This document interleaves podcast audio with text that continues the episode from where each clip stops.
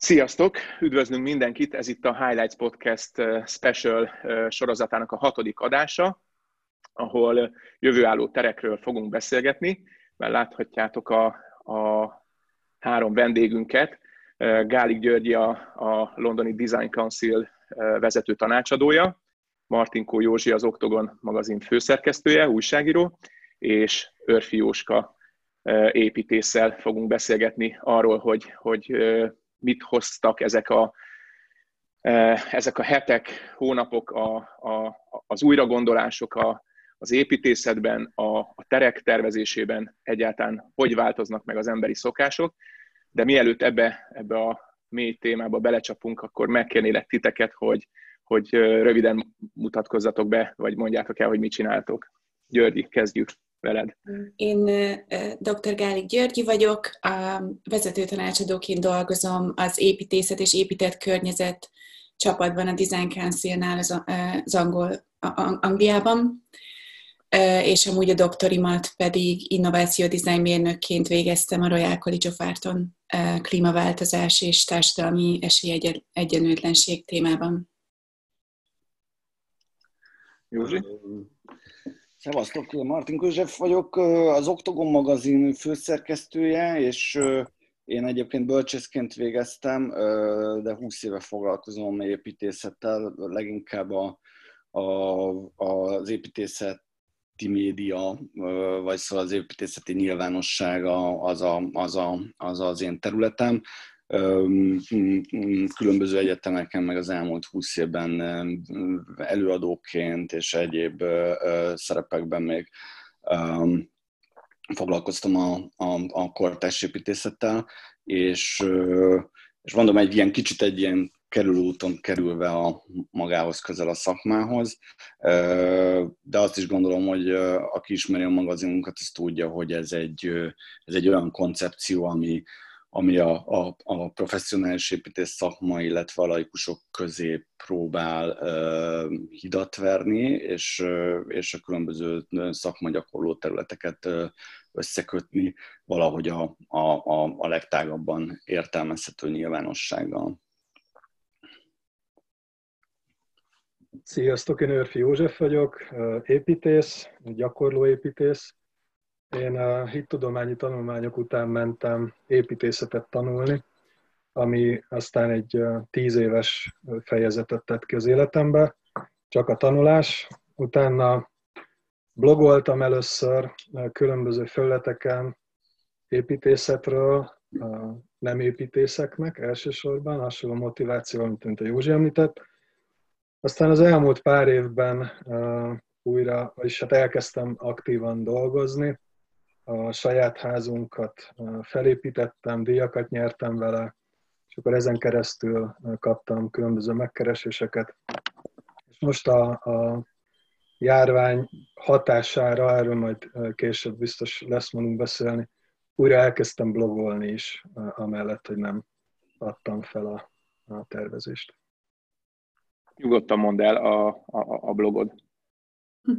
Égigérő építész fedőnéven fut a blog.hu felületén. És köszi a bemutatkozást. Én még azt nem mondtam el, hogy, hogy tulajdonképpen a highlights kötődésetek mi. Ugye a, a Györgyinél majd ez reméljük egy, egy, egy jövőbeni kapcsolódás lehet. A Martinkó Józsi évek óta a kurátori csapatunk tagja, és Örfi Jóska pedig a saját házával került be highlights jelöltként. De muszáj itt a... megemlíteni, hogy a Józsinak köszönhetem. igen, igen, tehát még ez is egy nagyon szoros kapcsolat. Na, ez egy jó beszélgetés lesz szerintem itt a mindenféle távoli kitérőkre is, majd kíváncsi vagyok itt a, a amit említettetek.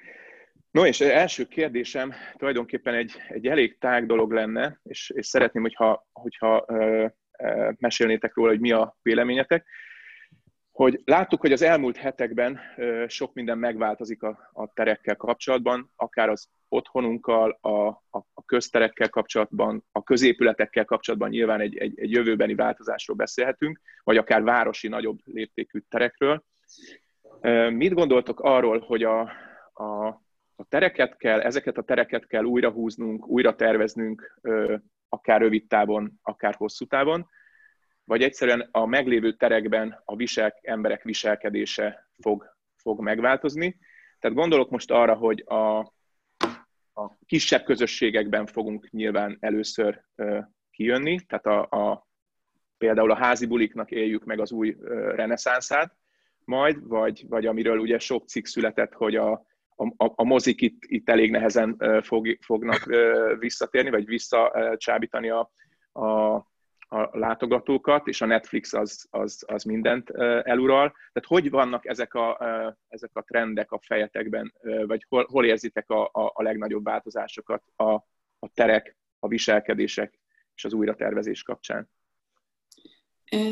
Talán, talán kezdem én, vagy ugye nálam pont a doktorim azt nézte, hogy ilyen különböző rendszerváltozások vagy infrastruktúra hogyan hat e, emberi viselkedése, illetve a városi környezet. Úgyhogy én azt mondanám talán, hogy minél jobb egy városi környezet, minél jobban meg van tervezve arra, hogy emberek aztán könnyebben vagy biciklizzenek, vagy sétáljanak, stb. Tehát, hogy azok a viselkedés minták, amiket bátorítani vagy elősegíteni akarsz, ahhoz a városi környezetnek a dizájna rettentően fontos. Úgyhogy azt gondolom, hogy, és most már látunk is példákat Japánban, Párizsban, stb., ahol újra elfoglalják emberek a, az utcákat, utakat, lefoglalják a sávokat, ilyen pop-up biciklisávokat hoznak létre, illetve megváltoztatják most már a szabály, szabályozást és akár törvényhozási javaslatokat is arra, hogy hogyan csökkentsék le az autók számát, mert hogy rájöttek arra, hogy ugye a levegőszennyezés mennyivel jobb, és hogy jobb, jobban érzik magukat ezekben a városi terekben. És mondjuk ilyen ingatlanfejlesztés szempontjából most már azt látjuk, hogy ugye itt egy ház is ilyen krízis van, tehát hogy nincs elég lakó, lakóépület embereknek, és nagyon sokszor tavaly például ilyen úgynevezett pocket living szkímeket néztünk meg, és azt most az önkormányzatok abszolút visszautasítják, mert hogy rájöttek az emberek, hogy nem akarnak családos túl négyen, 30 méteren mindenféle zöld vezet nélkül élni. Tehát, hogy ez mondjuk egy nagyon londoni példa, de, de talán hasznos lehet. Uh-huh. Folytatom én, tehát, hogy igen, egy, egy, egy nagyon erős tapasztalás van, ami, ami számomra halatlan izgalmas, az, az valóban a lakás és a lakótér és az otthon fogalmával. Ez egy elképesztően izgalmas dolog. Ugye egy, valamennyire egy, egy kényszerben, egy, egy kényszerhelyzetet élünk meg, ennyi időt ö, ö, tulajdonképpen így a modern korunkban ö, nem töltöttünk el otthon, mint amennyire most ö, rákényszerülünk. És egy csomó olyan stresszpont, ö, konfliktuspont alakul ki avval a dologgal kapcsolatban, hogy mennyire élhetőek a lakásaink. És, és mire van igazából nagy szükség az, hogy egy családéletet vagy, a, vagy egy otthoni életet tudjunk élni. Itt így nyilván még vannak ennek alfejezetei a, az otthoni munkavégzés, home office, stb. stb. De tényleg olyan részletek, mint hogy kapcsolatunk a, a zöld területekkel, a zöld területek elérhetősége, a városi infrastruktúrán belül a nagy bevásárlásoknak, a nagy bevásárlóközpontoknak a, a tulajdonképpen a szerepe megváltozik, a kisboltoknak a szerepe felértékelődik, hogyha mondjuk nem hagyhatjuk el a lakóvezetünket, a lakókörnyezetünket csak bizonyos korlátos távolságra. De valóban ez az otthonlevés, az otthon létezés, a, a, és, és tényleg gondoljunk arra a dologra, hogy mennyire nagy kincs most egy erkély, tehát hogy csak, csak egy erkélyen rendelkező lakás mennyire fontossá válik. Ez az egyik fő téma, a másik, másik meg, meg nyilván kapcsolódva az előbb elhangzottakhoz, valóban az egész város szerkezetében hogyan értékelődnek fel a könny, könnyű hozzáférés biztosító terek, tehát hogy azok a terek, zöld felületek, parkok, közlekedési infrastruktúra, ami, ami, ami, ami nem ebben a fajta ilyen, tehát a, a, a közösségi, tehát nem egy ilyen tömeges hozzáférés, hanem, hanem, hanem, hanem az, egy, az egyénnek a, az igényeihez szabott hozzáférést tudnak kielégíteni, vagy biztosítanak. Tehát, hogy azt látjuk, hogy, hogy nagyon-nagyon fontos egy ilyen helyzetben az, hogy gyorsan ott legyen tulajdonképpen az ember elérjen városi zöldterületet, parkod bárhol. Ez, a, ez a, ugye a találkozás szinterévé is válik, ott be lehet tartani védőtávolságot, stb. stb. És aztán utána tovább lehetne mondani, mert hogy tényleg a, a, a, az, a, az irodaházak, irodai terek, munkaterek megváltozása, maga a közösségi terek, mi, van, mi lesz az éttermekkel, az éttermi az utca és a, és a, a vendéglátás kapcsolatával, tehát hogy nagyon-nagyon-nagyon gazdaggá válik ez, a, ez, a, ez az egész téma. Ö, nagyon sok olyan ö, konfliktust hoz a felszínre, amire igazából nem gondoltunk. Nagyon fontos a, a, a tervezés, nagyon fontos a, a tervezésnek a tudatossága, de most még inkább felértékelődik, ami egyébként nem újdonság. 10-15-20 éve ez a fajta a bevonáson alapuló közösségi tervezés, ez egy ilyen nagyon-nagyon fontos agendájává vált a, a tervező társadalomnak, tehát megérteni és bevonni azt, akik effektív használni fogják, akiknek a közvetlen környezetében van az a, az a köztér és az a városi tér. A, a, én mindig úgy gondolok a városra, hogy a, a város az egy ilyen organikus, tehát hogy egy lény, tulajdonképpen egy ilyen lé, egy létező, ö, ö, mint hogyha egy biológiai entitás lenne. Ö, a városok igazából, és így a modern korunkban nem látjuk azt a dolgot, látjuk azt, hogy hogyan terhelődik túl, hogyan esik át tulajdonképpen betegségeken, hogy ezt a metaforát használjam, hogyan, hogyan él meg kihívásokat, hogyan kerül egy város konfliktusokba, akár a saját közlekedésével, vagy túlnépesedésével kapcsolatban, de a városnak mégiscsak van egy olyan képessége, ami a gyógyulásnak is a képessége, tehát hogy hogyan tud korrigálni ilyen típusú konfliktusokat, hogyan szerez meg egy tapasztalatokat, és hogyan tud úgy tulajdonképpen fejlődni, nyilván ez egy, ez egy problémás kifejezés, de hogyan tud úgy változni, hogyan tud úgy gyógyulni, ahogy, ahogy, ahogy tulajdonképpen mi élőlények tudunk gyógyulni. Tehát én azt gondolom, hogy ez ez a krízis nem, nem töréspontként kell megélni, hanem, hanem valóban egy olyan kihívásként, amire, amire, lesz, amire a város meg a város szerkezet tud válaszokat adni, és ezt az átalakulást gyorsítja fel tulajdonképpen. Olyan, mint hogyha az immunrendszerét erősíteni a városnak, ez, ami most történik. Úgyhogy, úgyhogy nagyon halatlan izgalmas az időszak, nagyon-nagyon-nagyon sok tapasztalat. Itt az, itt az építész tervezőknek, urbanistáknak, szociológusoknak elképesztően sok feladata van.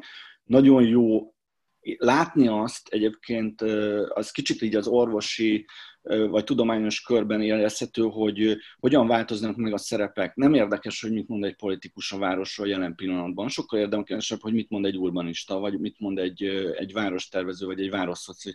Tehát el, el tolódnak, átalakulnak ezek a pozíciók és a helyzetek, és, és, és felértékelődnek azok a szerepek, akik, akik, akik, akik valóban valamilyen szakmai megalapozottsággal tudnak hozzányúlni ez a kérdéshez de talán túl hosszú is voltam, úgyhogy mhm. folytasd Jóska sort. Köszönöm. Én, én kilépnék egy kicsit ebből a városi keretből. Én egy zöldövezetes agglomerációs településről beszélgetek most veletek egy családi házból, ami, amit ugye a saját két kezemmel építettem fel, és szakmai díjat is nyert, meg közönségtől is elismerést kapott. Ezt csak azért hangsúlyozom ki, mert pont tegnap jött egy járókelő, egy kedves barátunk itt az utcán, a kapu előtt ment el, így nézegetett befele az előkertbe, és így kicsúszott a szájából, hogy milyen szép karanténhelyed van, mondta nekem, és mondtam neki viccesen, hogy hát igen, az elmúlt pár évben csak és kizárólag ezért dolgoztam ezen a házon ennyit, hogy most kellemes legyen itthon lenni.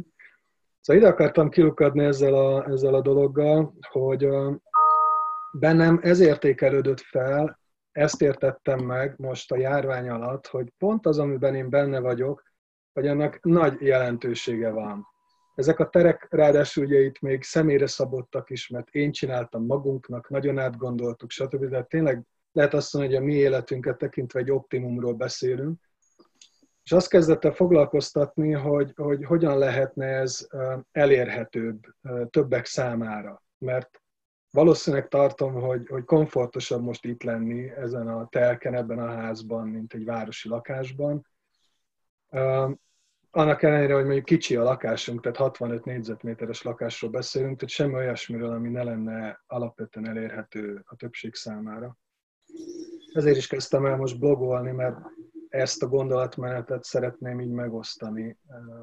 Hogy én miken mentem keresztül, mi kellett hozzá, milyen szempontok voltak, stb. Most amit ebbe a beszélgetésbe ebből érdekes lehet, erről nem írtam még, csak gondoltam rá, hogy, hogy tehát ilyen kisebb méretű, de, de, de személyre szabott terekkel kialakított házakat valahogy elérhetővé tenni sokaknak. Tehát, hogy itt a járvány hatása az az is lenne, hogy egy kicsit elérjük azt, hogy kijöjjenek az emberek a városból, tehát életforma szerűen.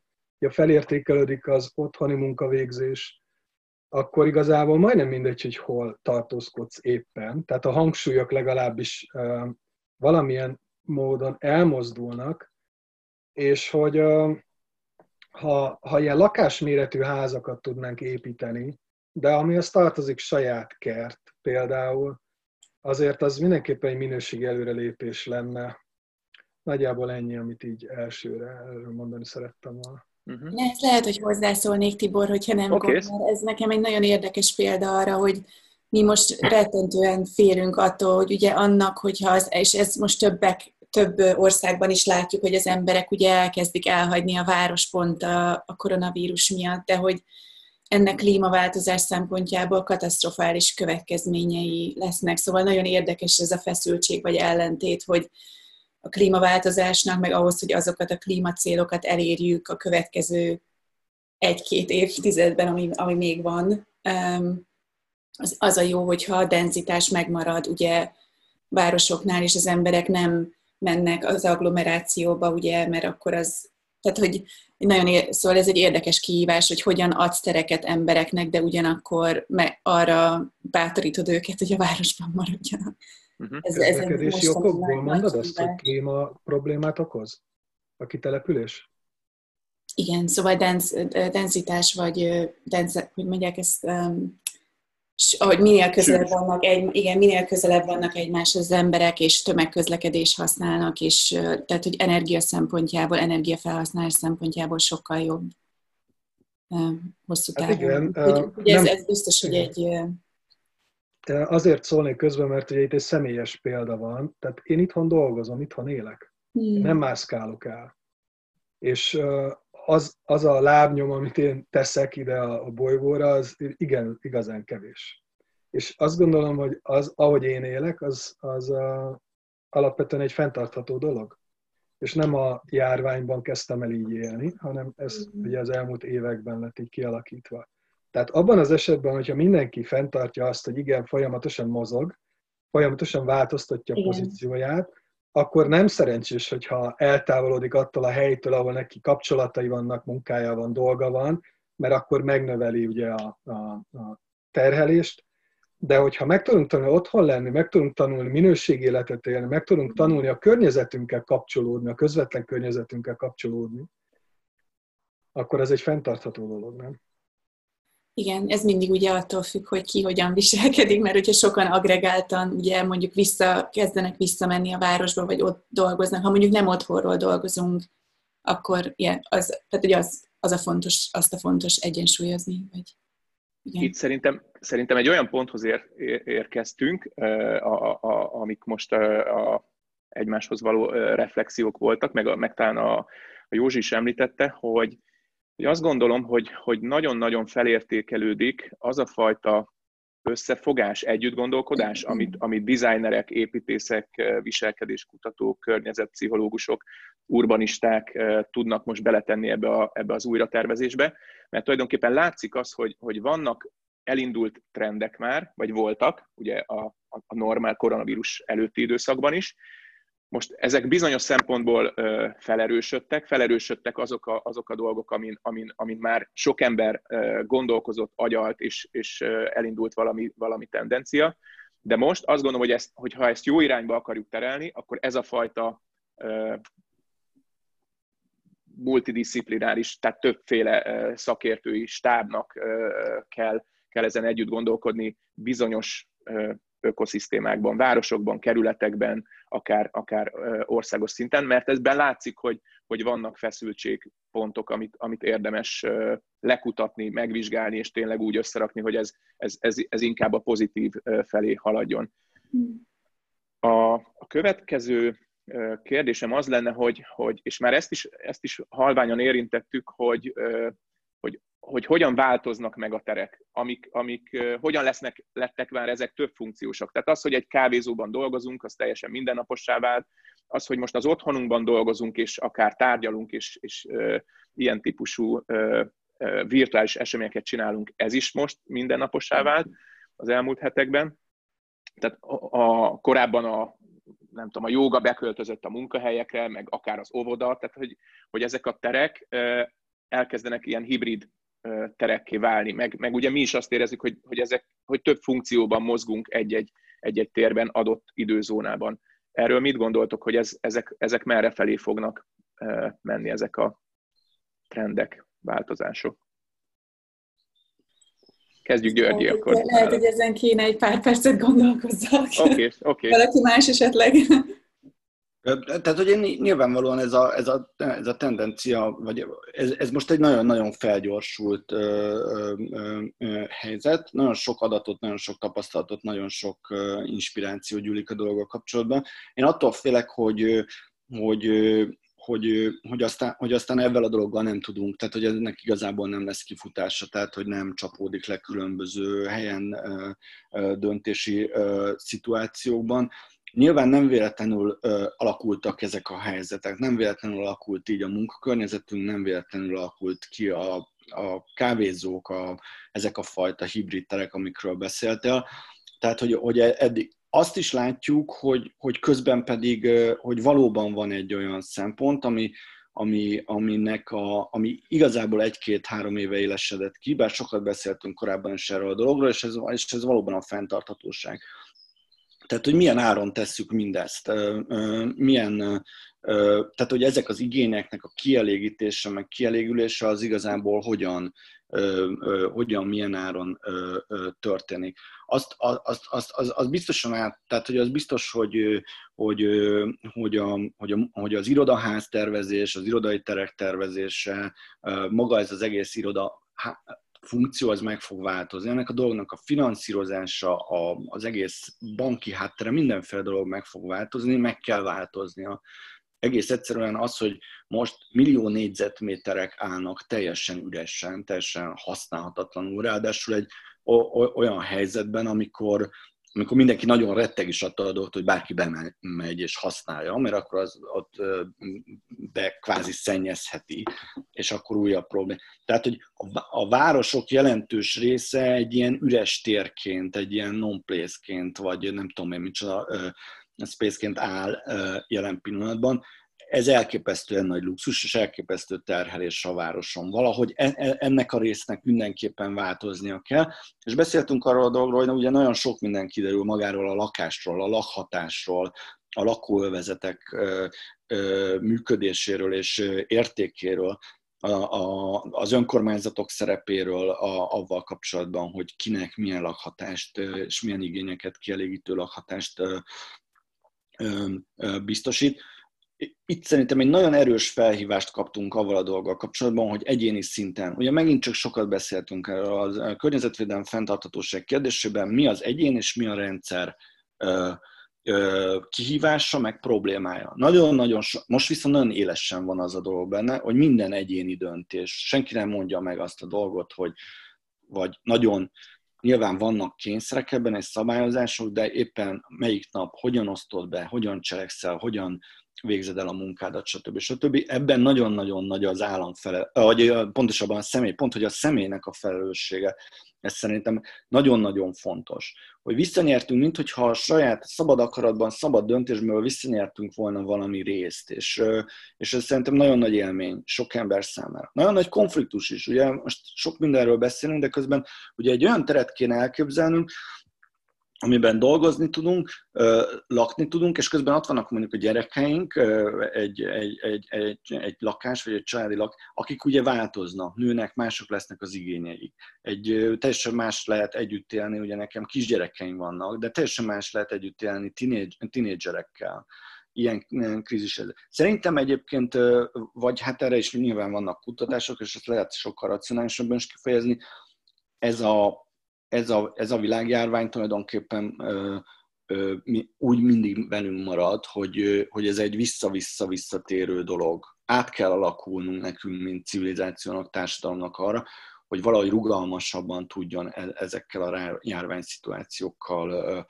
ö, együtt élni, ellene védekezni, és, és, és, és sokkal több tapasztalatunk legyen ezzel a dologgal kapcsolatban. Tehát, hogy eljutottunk ezek a hibrid terekhez, nyilvánvalóan vannak ebben kapcsolatban tapasztalataink, és ez nem véletlenül történt. Így vannak igényeink, de közben pedig rá kellett jönnünk, hogy valószínűleg sok zsákutca helyzetet okoz ez a dolog, és valahogy máshogy kell hozzáférni. Ebben van nagy felelőssége és szerepe a, a szakmának. Jóska, akkor még ugyanezt ezt a kérdést válaszold meg, Léci, csak egy, egyel kiegészíteném, hogy a, a, a te otthonod az, az, az tulajdonképpen arról is szól, hogy, hogy te, te, te ugye két éve, hány éve költöztél?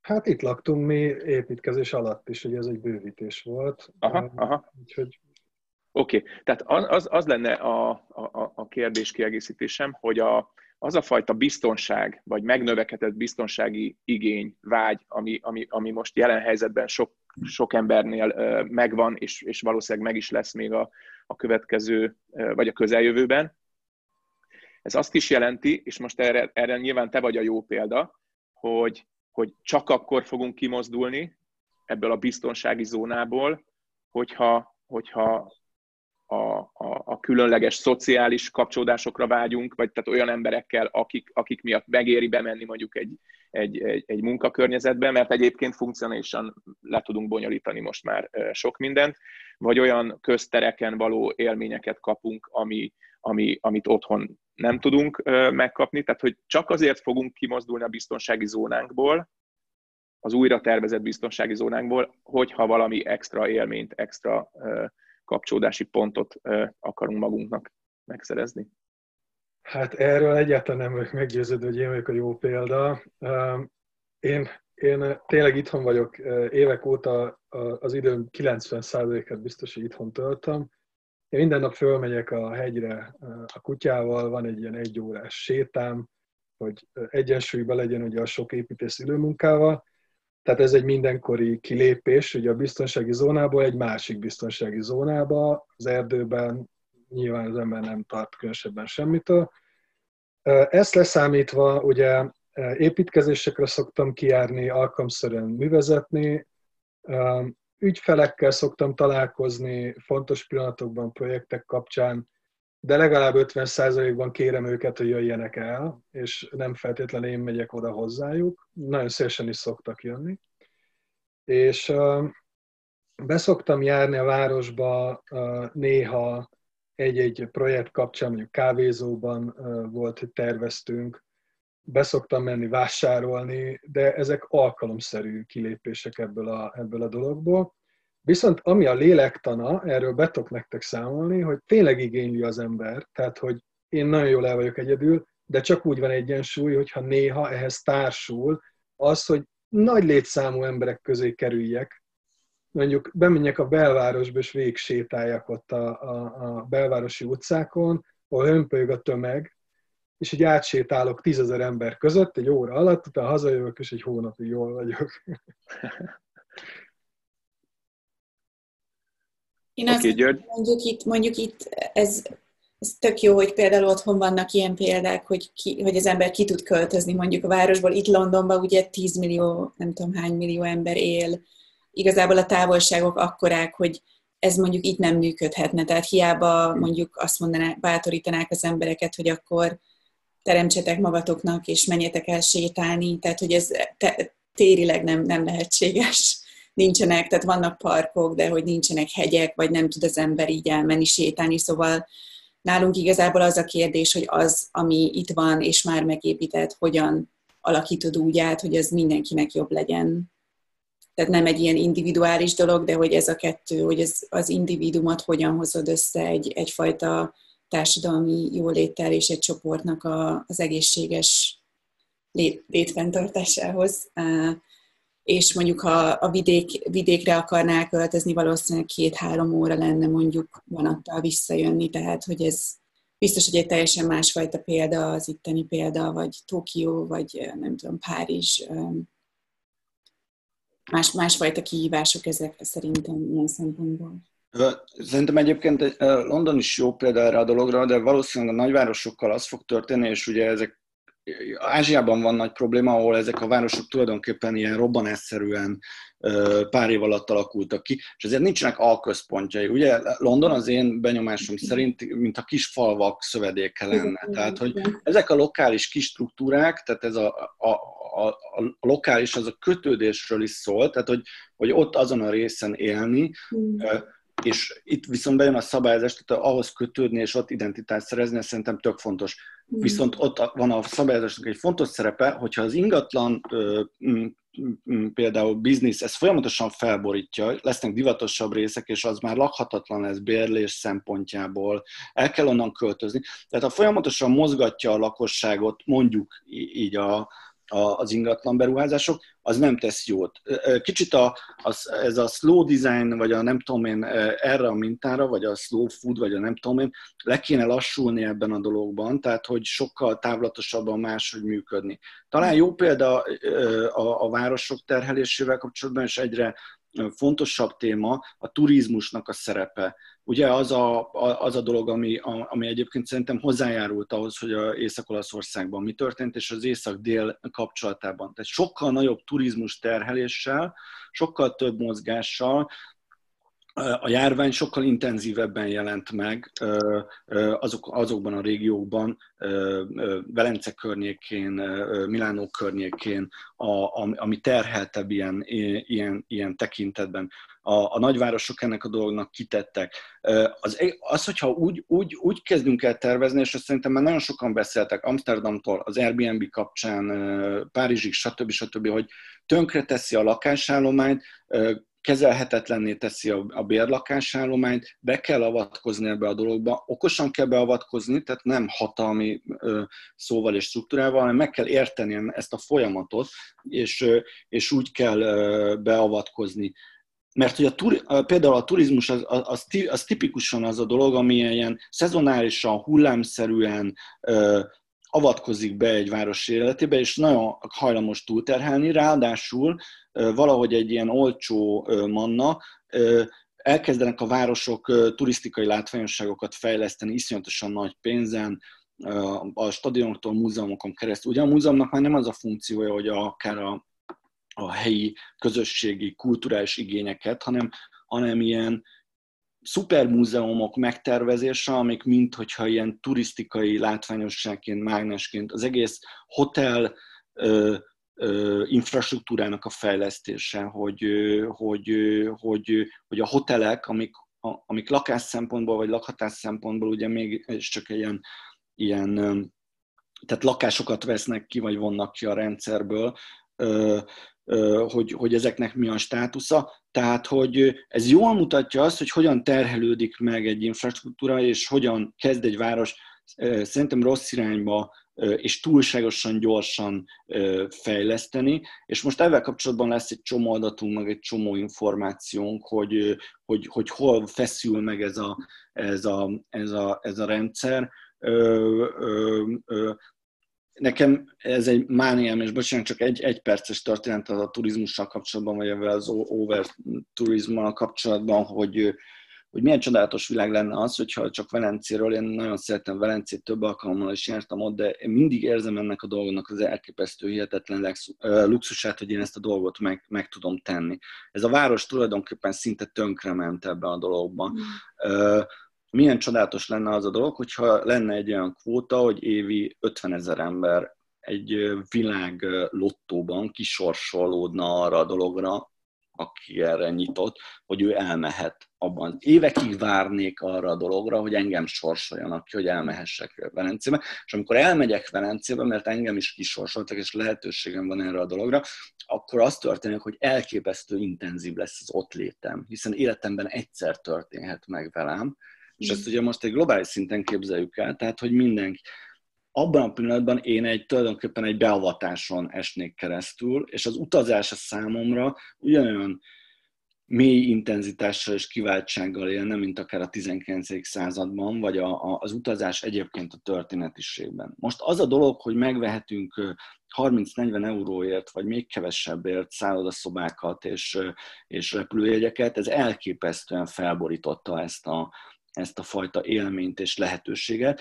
Felborította mi oldalunkon, befogadói oldalon is, hiszen már nem emlékszem arra, hogy tavaly hol jártam, és, és felborítja a, a, a városok életében is ezt az egyensúlyt. Tehát szerintem ez egy nagyon jó, a turizmus kapcsán, vagy amin történik a turizmussal, vagy történt az elmúlt években, és hogyha ezt a városokra rávetítjük, nagyon érdekesen és intenzíven látjuk, hogy mi is a probléma, hogy hol vannak a feszültségek, és hogy hol, hol kéne.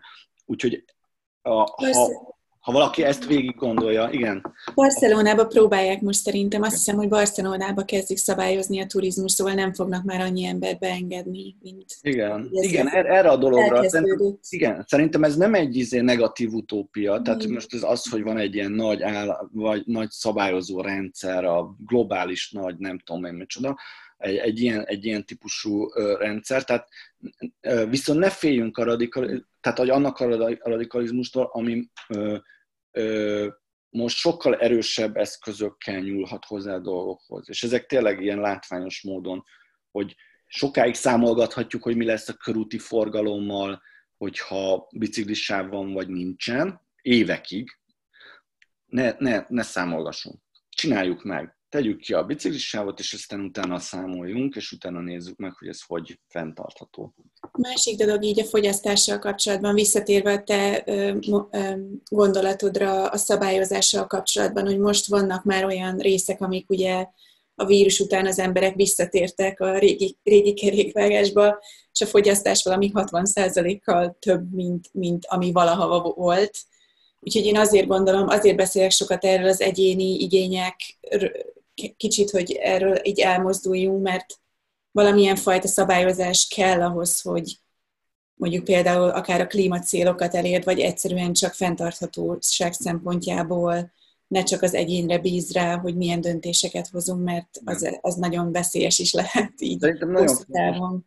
Illetve, hogy hogyan őrződ meg azokat a pozitív példákat, amiket most látunk ezekben a hónapokban és hogy hogyan adsz hozzá egy ilyen szabályozási keretrendszert, hogy ezek a dolgok megmaradhassanak, meg financiálisan is ugye támogatva legyenek. Igen, szerintem ugyanúgy, ahogy nagyon jól lehetett kommunikálni, meg tudatosítani ennek a járványgörbének az ellaposítását, és hogy az időnek a faktora, meg a terhelés, meg az egészségügy hogy néz ki, ugyanúgy szerintem nagyon erősen kéne tudatosítani azt a dolgot, hogy a visszarendeződésnek mi lesz ez a, mi lesz ez a görbéje. Tulajdonképpen a visszaállásnak mi lesz a görbéje, és hogy hogyan lehet ebbe a dologban okosan beavatkozni, mint ahogy a, a görbe ellaposítása, a járványgörbe ellaposításában is folyamatos beavatkozás, radikális erős beavatkozásra volt szükség különböző kormányoktól és, és társadalmi szerepvállalásoktól. Most a visszarendeződést kéne megnézni, mert az, amit mondasz, az egy ijesztő dolog, hogy most mindenki egyfajta kompenzációként 60%-kal nagyobbat fogyaszt,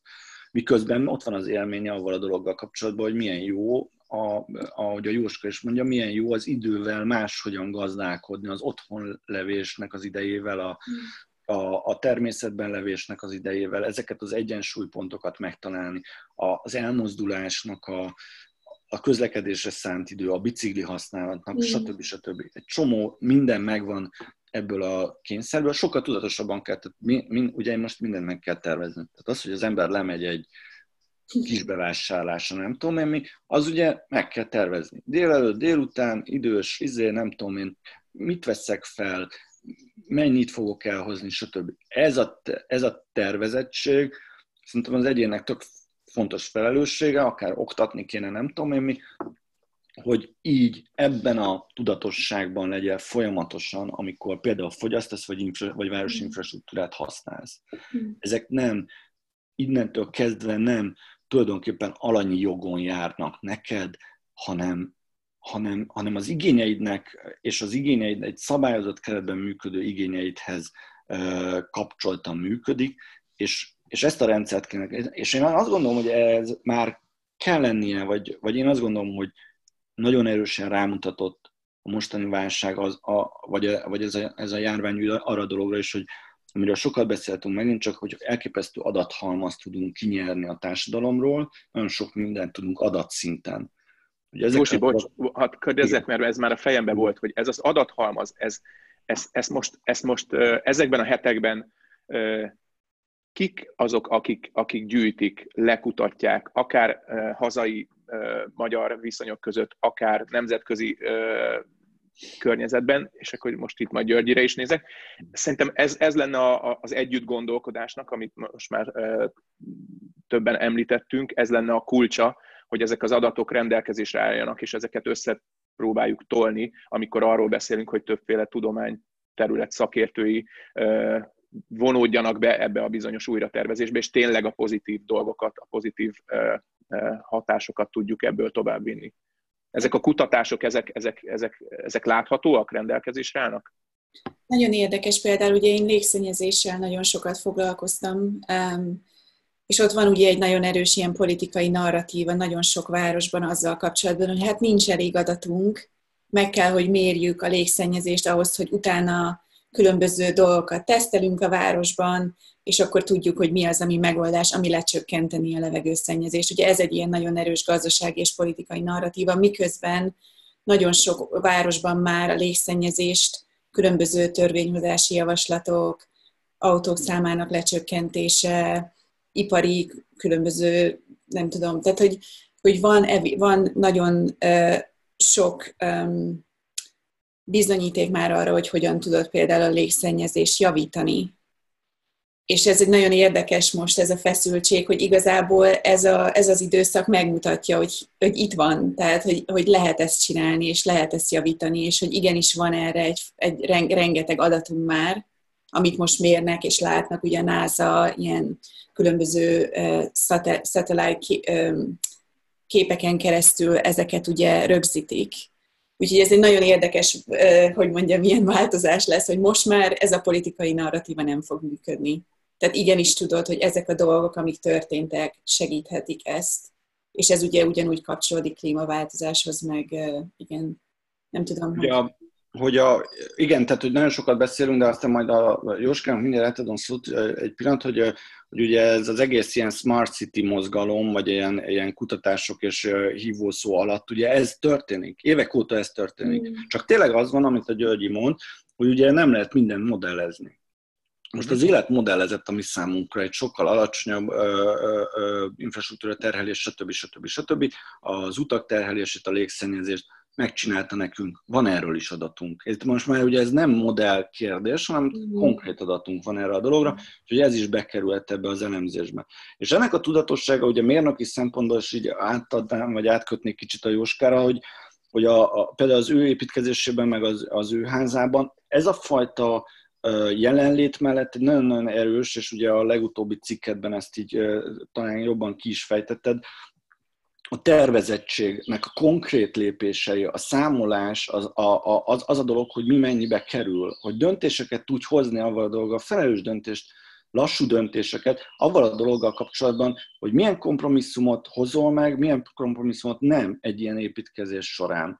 Ugye kicsiben, ez egy kicsi ökoszisztémában egy ilyen családi házépítés, ráadásul amiben az ép, a, a, a, a, lak, a lakó vagy az építető tervező így egy személyben így ennyire erősen jelen van. Nagyon sok minden modellez avval a dologgal kapcsolatban, hogy minek tudom az árát, miről tudok lemondani, mit tudok kiváltani, mit tudok kiváltani a, a saját munkámmal, mit nem tudok kiváltani, hol kell költenem, adott esetben luxusként is, és az egész dolognak ez a fajta tudatos tervezettsége, az egy nagyon nagy tanulság a, a, a, a, a, Jóskáik házának a tervezésében, és mert tök jó, hogy egy ilyen hét lép, tehát hogy ezt ajánlom mindenkinek a, az égigérőn ezt a, ezt a blogbejegyzést.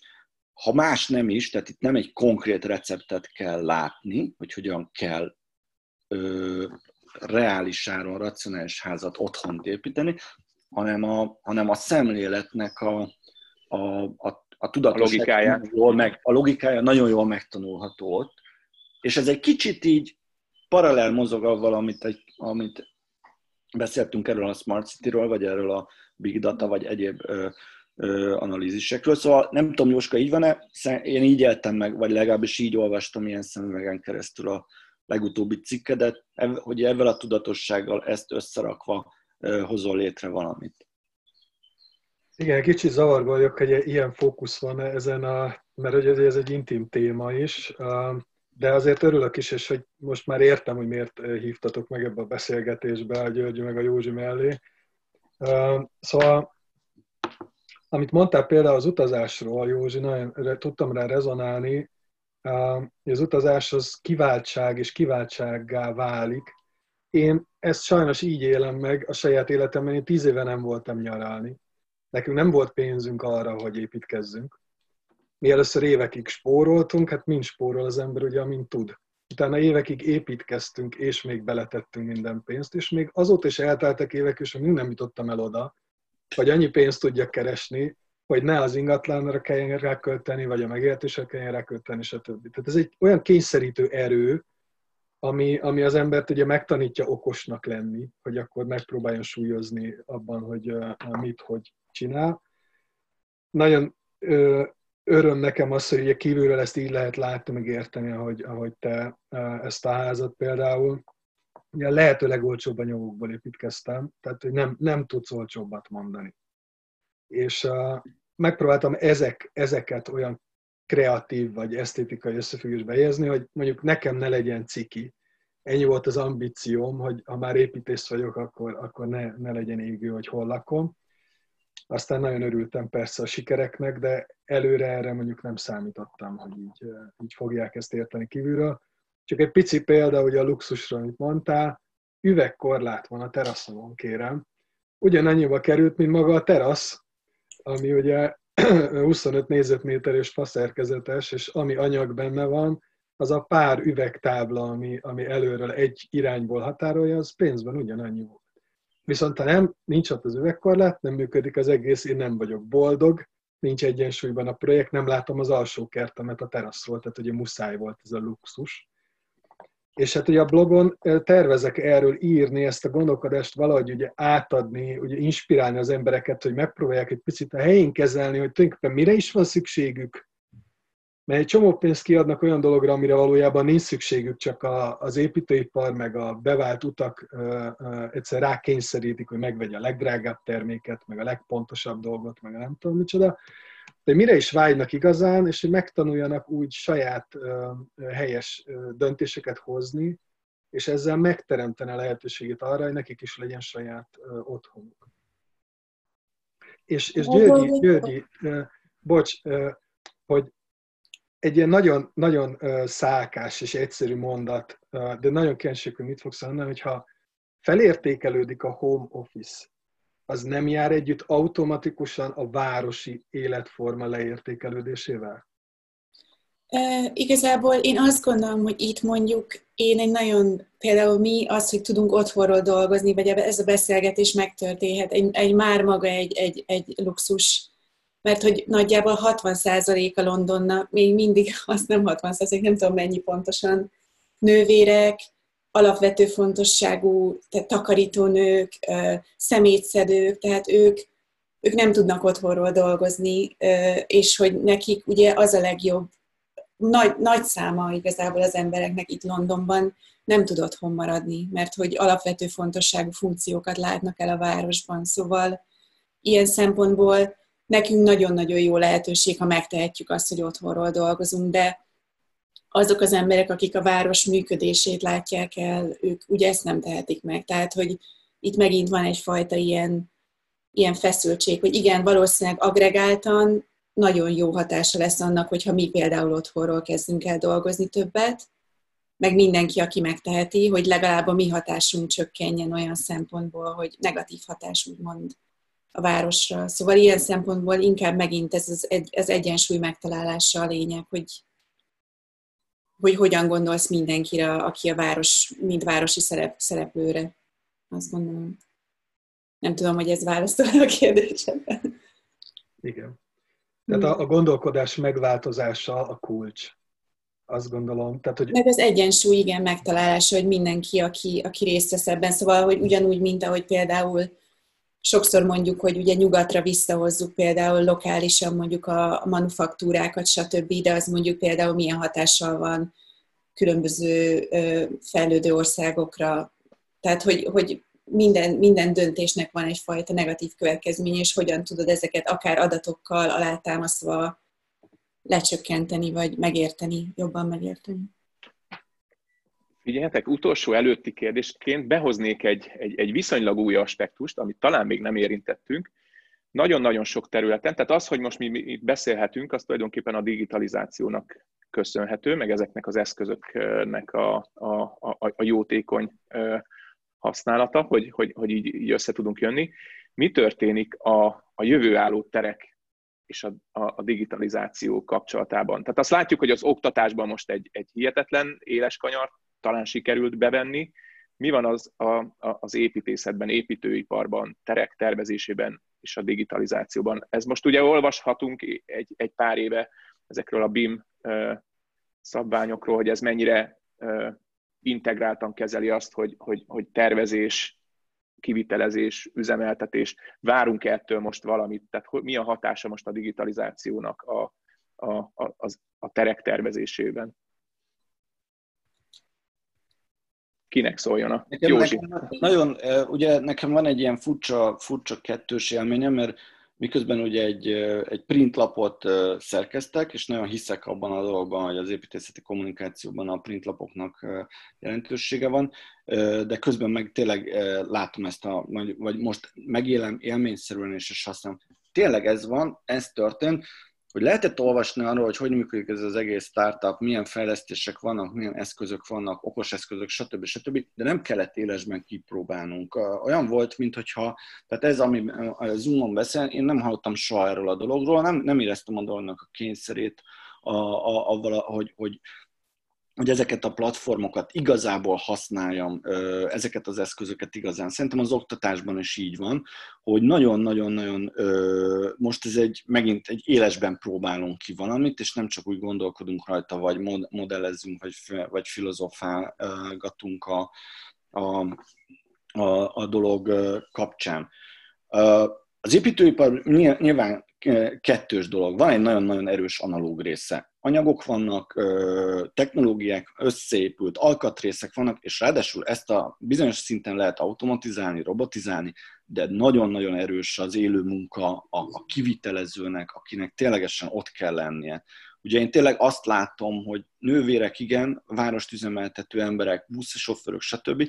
Kicsit kevesebbet beszélünk arról azokról a melósokról, akik, akik jelenleg is ott vannak, vagy védőfelszerelésben, vagy vagy tudatosan betartva távolságokat építkeznek azért, hogy, hogy, hogy, a, hogy a gazdaságot, bizonyos tekintetben a gazdaságot fenntartsák. Másrésztről azt is látjuk, hogy ezek a beszállítói láncok, tehát hogy az, hogy követ burkolathoz Kínából rendelünk, követ, félhegynyi köveket hozunk el át az világ másik világ. pontjáról. Miért, miért, miért csinálunk ilyen baromságot? Hát ez a kő itt is van. Tehát, hogy, hogy, hogy, hogy, hogy, hogy a dolgok igen, megtermelhetőek, előállíthatóak, Ö, ö, ö, ö, tehát meg is lehet építeni le. Ezt kell átgondolni, ennek az egész dolognak a láncolatát. Ehhez lehet egy eszköz egyébként, amiről beszélünk, a BIM, más, más adatokkal, másfajta végeredményre akarunk jutni. Ugye az egész dolog tényleg időnként úgy működik az építészet, vagy az ingatlanfejlesztés, hogy van egy nagy Excel táblánk, beírunk adatokat, a végén kijön egy épület. Tök irracionális egyébként az egész dolog, de tényleg így működik. Meg kell ennek az egész dolognak, a, át kell írni tulajdonképpen, hogy mi a megtérülés, és mi ez az egész folyamat. Ebbe, tehát, hogy ebbe a ebbe a dologba tulajdonképpen bele kell nyúlnunk, és ez, és ez tényleg egy tudatos folyamat. Azokat kell megértenünk azt a dolgot, hogy, hogy, hogy helyben előállított ö, ö, ö, anyagokkal kicsit drágábban vagy más, hogy az a, a, a technológiát átlátva, átszervezve tudunk hosszabb távra tervezni. Mert én azt gondolom tényleg, hogy évente visszafog. Tehát, hogyha évente leállítjuk ezt a dolgot, kapcsolatunkat Ázsiával, azt, azt nem fogjuk kibírni. Ha megértjük ezt a dolgot, és létrehozunk egy olyan dolgot, ráadásul, ugye, amit a Györgyi viszont mondott az előbb, hogy de hát ez nem lehet radikális, hiszen hogyha hirtelen nem lesz munkája senkinek Ázsiában, az is egy rettentes feszültséget okoz ebben a dologban. Tehát, hogy ezeknek a modelleknek, globális modelleknek nyilván nem egy eleme a fontos, hanem az egész ö, rendszerét át kéne látni. De hát a, jó, tehát hogy az építőiparnál meg van egy erős, a digitalizációnak szerintem lesz egy erős felértékelődése, másrésztről viszont mindig megmarad ez az analóg kivitelező része, tehát hogy mindig ott kell lennie valakinek, aki a téglát az egyiket a másikra teszi. Úgyhogy, úgyhogy erről a dologról ez talán a... Nem, nem biztos, hogy téglákat kell egymásra tenni. Jó. Mind az előállítás, a környezetszennyező, mind a szállítása komoly alapozást igényel, tehát ugye az pont egy olyan anyag, ami aztán egy olyan csapdahelyzetet teremt, hogy tényleg nagy lesz az nem szeretek építészekkel beszélgetni. Jó. Nagy lesz az élő munka. Rossz volt az analógia, de igazad van, teljesen igazad van. Arra fontos kérdés, én évek óta ezen gondolkozom. Igazad van. Érted? Az, az, azt fel kell fogni, meg kell érteni, hogy én egyedül építettem fel ezt a házat. Így van, így van, így van. Tehát ennek az élő munka igénye nagyon alacsony volt. Ez egy favázas, hőszigetelt épület, amire eltérő ruhákat akasztottam, semmi extra nincsen benne. Érted? De minden át volt annyira gondolva, hogy egyszerűen meg lehessen csinálni, mert nem tudtam kitől segítséget kérni. Eszter a két kis babával érted, bent volt a, a már lakható részekben, ő nem, nem tudott kijönni, segíteni, megfogni a másik végét. És hogy pontosan ez foglalkoztat engem, hogy az, hogy elérhetőbbé tedd a saját otthont másoknak, ahhoz le kell tudni egyszerűsíteni azt az utat, azt a folyamatot, ami odáig elvezet, és a lehető legkevesebb szereplő bevonása kelljen hozzá, mert annál több helyen tud szétágazni a folyamat, és annál drágább is lesz. Tehát amit a, a Tibor kérdezett a digitalizáció szerepére, én azt gondolom, hogy a tervezést azt leegyszerűsíti, felgyorsítja, professzionálisabbá teszi, de ez valójában a, a tervezési fázison belül jó, ha ehhez hozzácsapod az adatokat, a számokat, ugye azok segítenek okos döntéseket hozni, stb. És mint a Józsi mond, ugye az analóg folyamatta, hogy a kivitelezőkre mindig szükség lesz, ez így van, viszont maga az út, ami elvezet a saját otthonig, az leegyszerűsíthető. És ezzel az analóg folyamat is leegyszerűsíthető. Tehát én a digitalizáció jelentőségét azt az, tehát, hogy magát az építést azt én inkább egyszerűbbé tenném, és nem bonyolítanám. Nem, nem tenném olyan speciális, specifikus ö, ö, tudássá, hogy aztán még nagyobb legyen a kiszolgáltatottsága, csak erre szakosodott és felkészült kivitelező multinacionális cégeknek, ma az ebbe az irányba vinné el, érted? És sokkal inkább állok azon a párton, hogy akinek lehet átadni és megadni az építés tudást, hogy ő, ő építhessen akár ahogy régen csináltuk egyébként, teszem hozzá. Hogy nem esett le a gyűrű senkinek az ujjáról, hogy eh, fel kell építeni a házát. Igen, csak nekem ez kettős dolog, mert, mert az, az egyik része ez, a, ez, a, ez az analóg, ö, ö, mechanikus, átgondolt, tudatos anyaghasználat és a folyamatok átgondolása, másik részről pedig a digitalizációnak az a, az, a, az a jótékonysága, hogy nem tudom, például egy benapozást hogyan tudsz mérni, vagy alátámasztani, vagy az, vagy az energiahasználatot hogyan tudod, tudod ö, ö, csökkenteni azzal, hogy, hogy, hogy, hogy abban a közegben a, a digitális a, a tervek vagy adatok segítik a, a, a, a munkádat. Szerintem itt megint valahogy bejön ez a kérdés, hogy milyen mértékben vagy léptékben nézzük ezeket a változásokat. Tehát például most egy hülye példa, ugye az okos városnál ez az egész okos hűtő eladása, tehát az, hogy most neked a hűtőd megmondja, hogy van-e tojás benne, vagy nem, tehát hogy kinek kell. De az, hogyha mondjuk van 7 millió okos hűtőd, és mondjuk azt hozzákötött például a, a nem tudom, atomerőműhöz például, vagy nem tudom, ami, amilyen um, ilyen um, elektromossági erő, a, a, hogy van ez? Elektromosságos szolgáltató. Igen. És, és azt mondod, hogy oké, okay, akkor én most nyolckor lekapcsolom az összes hűtőt egyszerre fél órára, ahhoz, hogy, hogy tehát ez a demand, demand, ezt úgy hívják, hogy demand side response, ami nagyon fontos lesz klímaváltozásnál. Tehát igazából ennek az agregált része iszonyatosan érdekes, az, hogy mondjuk mesterséges intelligencia, vagy különböző algoritmusokban, mondjuk ilyen big data science-ben milyen mintázatokat látsz városokban, hogy például emberek hogyan használják a város, vagy például itt ugye a BKV-nak megfelelő ö, ö, szervezet ö, vagy cég hogyan használja ezeket az adatokat, hogy újra, újra formálják a várost, újraírják az utakat, megnézzék, hogy a tömegközlekedés hogyan lenne hatékonyabb. Tehát, hogy nagyon-nagyon izgalmas dolgokat lehet. MIT-nak vannak hasonló kezdeményezése, ahol például esélyegyenlőtlenséget vizsgálnak városokban, szegény negyedekkel kapcsolatban, vagy megnézik azt, hogy különböző algoritmusok hogyan zárnak ki társadalmi rétegeket városnak használatából. Szóval nagyon-nagyon izgalmas dolgok szerintem.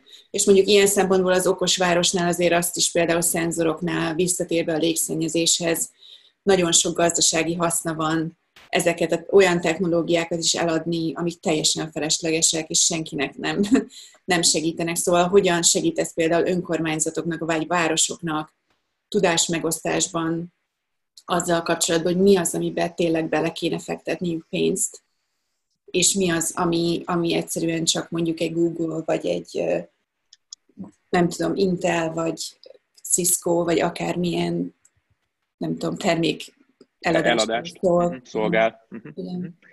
Oké. Okay.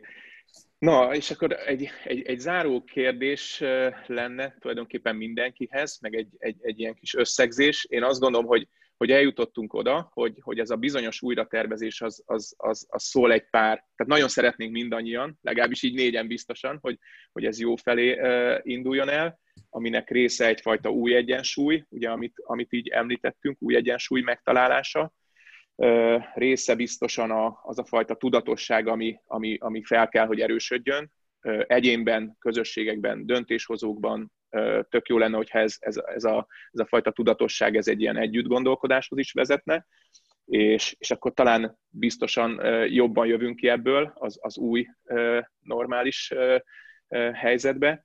És akkor én arra, szeretnélek kérni benneteket, hogy mondjatok két-három olyan fogalmat, gondolatot, amit ti vártok ettől, a, ettől, a, ettől az újratervezéstől. Pozitív, kevésbé pozitív, mi lenne az a, az a két-három rövid gondolat, ami, ami megfogalmazódik bennetek a Nekem következő volt, pontosan a Józsefnek a, a, ez a slow, slow down ötlete, ez nekem valahogy az, azt gondolom, hogy nagyon sokszor majm, majmol, majmolunk dolgokat, amik mondjuk populárissá válnak, ahelyett, hogy mondjuk normális még mélyreható kutatást végeznénk arról, hogy, hogy valóban mi az, ami hasznos lesz.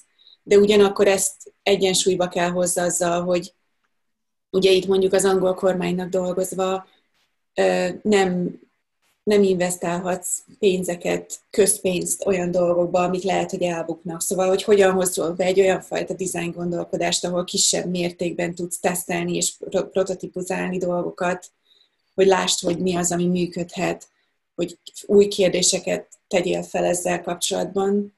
És a másik dolog pedig ugye a, a klímaváltozás, mert hogy ugye alig van időnk. és um, ez egy újfajta ilyen reboot arra, hogy, vagy lehetőség arra, hogy, mm. hogy ezt a kettőt összehozzuk, és újra gondoljuk, és most látják az emberek, hogy lehet másként is élni és hogy ez megmutatta ez az időszak, hogy igenis lehet másként élni, és hogy igen, nekem ezek.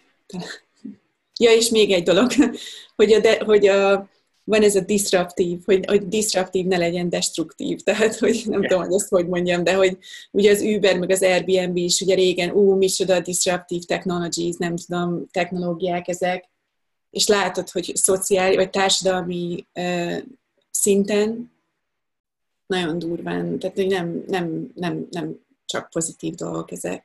És hogy ezt a kettőt hogyan hozod egyensúlyban. A, a, az én számomra nagyon-nagyon fontos az hogy, az, hogy valóban az otthon, lakás témában, tehát hogy az otthon témában valami történjen. Szerintem ez, ez, ez egy elképesztően fontos dolog, és, és nagyon jó lenne, hogyha, hogyha, hogyha itt valódi tapasztalásaink lennének, és tervezői és használói szinten. A, a, a másik igen, hogy, hogy, hogy ez, a, ez a fajta lassúság az idő szerepének a, a, az újragondolása és újra felfedezése. Milyen időben élünk, mennyire gyorsítjuk az időt, minek mennyi időt adunk, hogyan tervezünk rendszereket. Ez a fajta távlatossága, a nem, a, a, a, tehát hogy a, hogy a, hogy a pillanatnak, vagy a mostnak a, a, a, a, a, amiben élünk, vagy amit, amit igazából megélünk, annak az értékét valahova máshova helyezni talán, mint a, ahogy hasz, használjuk. Nyilván igen, nagyon fontos, és mindent szőjön át a fenntarthatóságnak a, a gondolata, tehát hogy ez, egy, ez, egy, ez legyen egy alap agendája minden, minden ö, ö, cselekedetünknek, és és bocsánat, még az idővel vissza, és ez a, megint a, mindig a Jóskának dobálok át ilyen labdákat, hogy van egy nagyon érdekes a Facebookon egy, egy 60-as évek végén épült házzal kapcsolatos nagyon-nagyon érdekes disputa. a várkerületben? A várkerületben, e, és e, ennek itt az igazából az értelme az, hogy a városban mi, a, mi az érték, és hogy a felújításnak, meg a megőrzésnek, illetve a műemlékvédelemnek mekkora elképesztően nagy szerepe. Az új építéssel szemben, a folyamatosan hajtott, túlhajtott új építéssel szemben, a már mm. meglévő dolgainknak a, az újragondolása, megőrzése és érték, ért, értéknek tekintése. E, ez szerintem ez egy, ez egy tök fontos dolog, amire van egyébként egy csomó törekvés, csak még tudatosabbnak kéne lennünk, és erről folyik most egy nagyon izgalmas szakmai dolog. Belolvastam tegnap. Igen, hol kezdődik ennek a dolognak az ideje, és ho, ho, hova tart, úgyhogy, úgyhogy ezzel kapcsolatban is mindenkit felhívok, hogy, hogy, hogy informálódjon, tehát hogy oké, okay, nem, nem akarom túl. Az értékmegőrzés itt például minden egyes városfejlesztési projektnél valaki ott ül, egy szakember, és azt mondja, hogy nem. Tehát, hogy ez annyira fontos, hogy ezt nem, nem, nem döntheted, vagy rombolhatod le. Nagyon, nagyon fontos. Jóska, leütöd ezt a labdát, vagy, vagy inkább mondod a, Annyi, konklúzióidat? Válaszolnék a Józsinak, meg a Tibor eredeti kérdésére. Tehát a, a értékmegőrzés igen, tehát hogy minden, amit nem építünk, ugye az a leginkább környezetbarát és fenntartható, tehát maga az építés az mindig az új létrehozása, az mindig egy, egy, egy terhelő. annyira aktív beavatkozás a világba, pláne épület léptékben, amit nagyon meg kell majd fontolni a jövőben, tehát megnövekszik a felelőssége annak is, hogy az adott jelenben, az adott pillanatban mit hozunk létre, hogy ezek aztán jövőállóak legyenek, és ne kelljen akár elbontani, vagy vitatkozni róla, hanem tényleg értékként lehessen rá tekinteni. A, a Tibor kérdésére, ugye, hogy milyen, milyen fogalmak jutnak eszünkbe így búcsúzó, Nekem a, az emberi lépték kifejezés villant be a fejembe, egy nagyon fontos. Dolog, hogy, hogy a túlzásokat kerülve, tehát hogy annyira csodálatos felfedezni igazából dolgokat egy kisebb szinten, mint ahova néha úgy törekszünk, meg, meg gondolkozunk. Illetőleg hát valamit akartam még, de most éppen nem teszem be, majd a, még mondtok, Tuti beugrik, és akkor majd közbevágok, és mondom. Vagy majd megírod. Oké, okay. jól van. Nagyon-nagyon örültem nektek, és köszönöm szépen, hogy így a május elsői napon is megvan. megvan. Igen.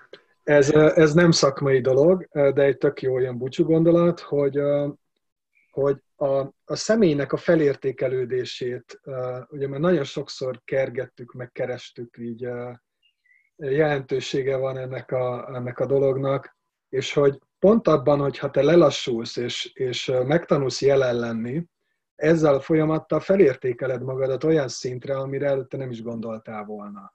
Tehát, hogy megtanulni egy kicsit úgy befele fordulni, ez nem egy negatív kifejezés, hogy befordulsz, érted? Mm. Hanem, hogy, hogy, hogy felfedezel dolgokat abban, hogy ki is vagy, mi, milyen skilljeid vannak, mit tudsz elérni, stb. Ez egy majdnem egy végtelen világ van ott is, és hogy ez, ez az igazi felértékelődése a személynek, nem kívülről kell várni. Tényleg jó gondolat volt. Akkor köszönöm még egyszer, én Remete Tibor voltam, és akkor szép hétvégét nektek. Kösz, nagyon jó beszélgetés volt. Köszönöm. Sziasztok! Sziasztok! Sziasztok.